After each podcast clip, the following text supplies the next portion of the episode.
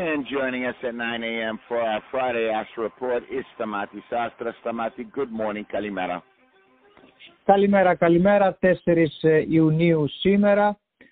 Είναι μια συνεφιασμένη μέρα, θα έχουμε ίσως και λίγα thunderstorms κατά τη διάρκεια της μέρας. Το Σαββατοκύριακο αναμένεται θερμό και ίσως είναι και το πρώτο Σαββατοκύριακο που θα γεμίσουν οι παραλίες εδώ κοντά στην Βοστόνη μας. Πάμε να δούμε τα νέα ανά τον κόσμο, την Ευρώπη και φυσικά την Ελλάδα μας. Να ξεκινήσουμε τα παγκόσμια νέα από τον κορονοϊό και τα καλά νέα πλέον, καθώς η παγκόσμια κοινότητα προσπαθεί να ανακάμψει και πλέον οι μεγάλες χώρες όπως η Αμερική και η Ευρώπη, εκτός από τους δικούς τους πληθυσμούς, προσπαθούν να δώσουν και εμβόλια στις αναπτυγμένες χώρες. Ο πρόεδρος Μπάιντεν είπε ότι θα δώσει περίπου 25 εκατομμύρια δόσεις εμβολίων σε χώρες όπως η Ινδία, η Νότιος Αφρική και η Βραζιλία. Ο Ιούνιος αναμένεται να είναι μήνας των εμβολίων με τον μεγάλο στόχο 70% των Αμερικανών να έχουν τουλάχιστον εμβολιαστεί από την πρώτη δόση μέχρι τις 4 Ιουλίου. Να πάμε στον Λευκό Οίκο, το πρώτο ταξίδι εκτός συνόρων ετοιμάζει ο πρόεδρος Μπάιντεν, ο οποίος θα ξεκινήσει το ταξίδι του συναντώντας τον πρωθυπουργό της Βρετανίας, Μπόρις Τζόνσον.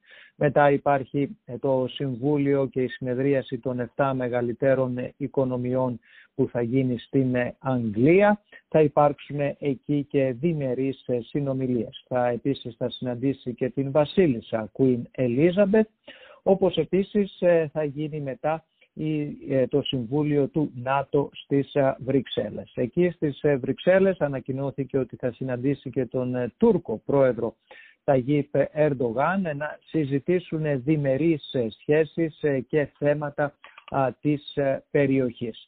Και μετά από αυτή τη συνάντηση στην Γενέβη της Ελβετίας, ο Μπάιντεν στις 16 Ιουνίου θα συναντηθεί με τον πρόεδρο Πούτιν.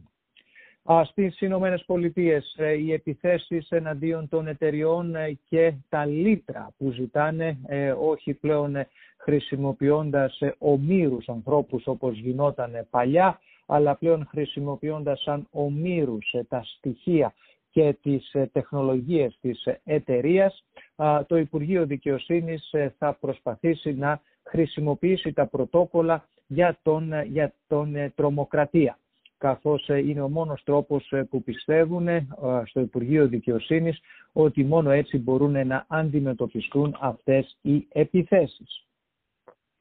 Έτσι λοιπόν θα υπάρξει μια συνεννόηση των εισαγγελέων με την κεντρική διοίκηση, ώστε όλες αυτές οι υποθέσεις να υπάγονται σε ένα συγκεκριμένο πρόσωπο και να μπορέσουν να αντιμετωπιστούν όσο πιο πολύ αποτελεσματικά γίνεται. Σε άλλα παγκόσμια νέα να πάμε, καθώς επίσημος αεροπορικός αποκλεισμός της Λευκορωσίας στην Ευρωπαϊκή Ένωση.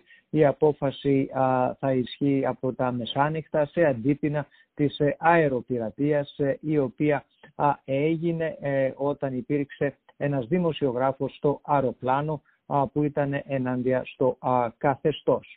Ισπανία και Βρετανία είπαν ναι στον εμβολιασμό των εφήβων από 12 έως 17 ετών, προσπαθώντας έτσι να προλάβουν την καινούρια σχολική χρονιά.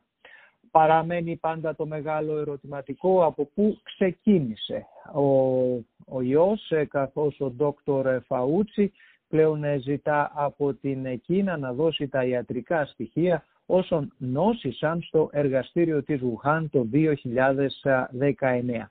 Είναι τα ιατρικά αρχεία 9 ανθρώπων, τον οποίο η ασθένεια μπορεί να δώσει πληροφορίες ζωτικής σημασίας εάν ο ιός ξέφυγε από το εργαστήριο, κάτι που φυσικά θα έχει τεράστιες συνέπειες και πολιτικές και γεωπολιτικές.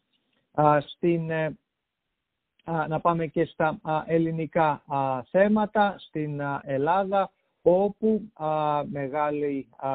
μεγάλη αύξηση έχουν τα ραντεβού για των ανθρώπων για το εμβόλιο, καθώς πάνω από 100.000 ανέρχεται ο μέσος όρος των προγραμματισμένων εμβολιασμών εναντίον του COVID από τη βδομάδα που είμαστε σήμερα μέχρι το τέλος της επόμενης εβδομάδας. Σημειώνεται ότι ο Ιούνιος έχει και πολλά εμβόλια της δεύτερης δόσης.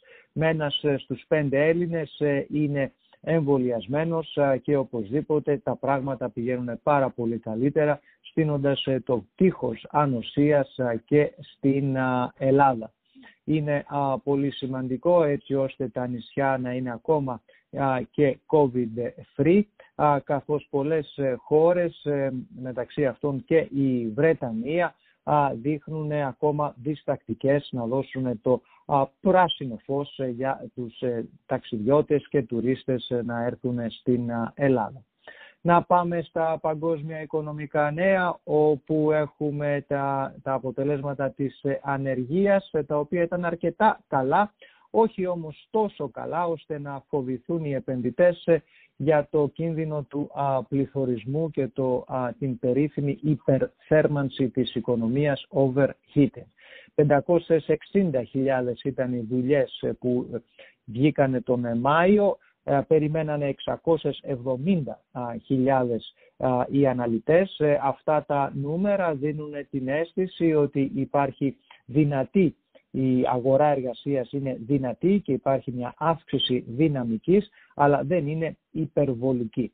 Το Futures, το Dow Jones, δείχνει ότι θα ανέβει προς τα πάνω περίπου 100 μονάδες. Το ίδιο συμβαίνει και στο Nasdaq και το S&P 500. Nasdaq και αυτό 0,5% δείχνει ότι θα ανοίξει προς τα πάνω. Το S&P 500 εξακολουθεί να είναι στα πολύ πολύ ψηλά του. Ο περίφημος Έλλον Μάσκα με καινούριο του tweet ήταν εναντίον του bitcoin, το οποίο λέει ότι τώρα έχει αντιρρήσεις, καθώς αισθάνεται ότι η παραγωγή του bitcoin που χρησιμοποιεί μεγάλες ποσότητες ενέργειας δεν είναι καλή για την κλιματική αλλαγή, κάτι το οποίο είναι ένας καινούριος παράγοντας στο ό,τι έχει να κάνει με τα κρυπτονομίσματα.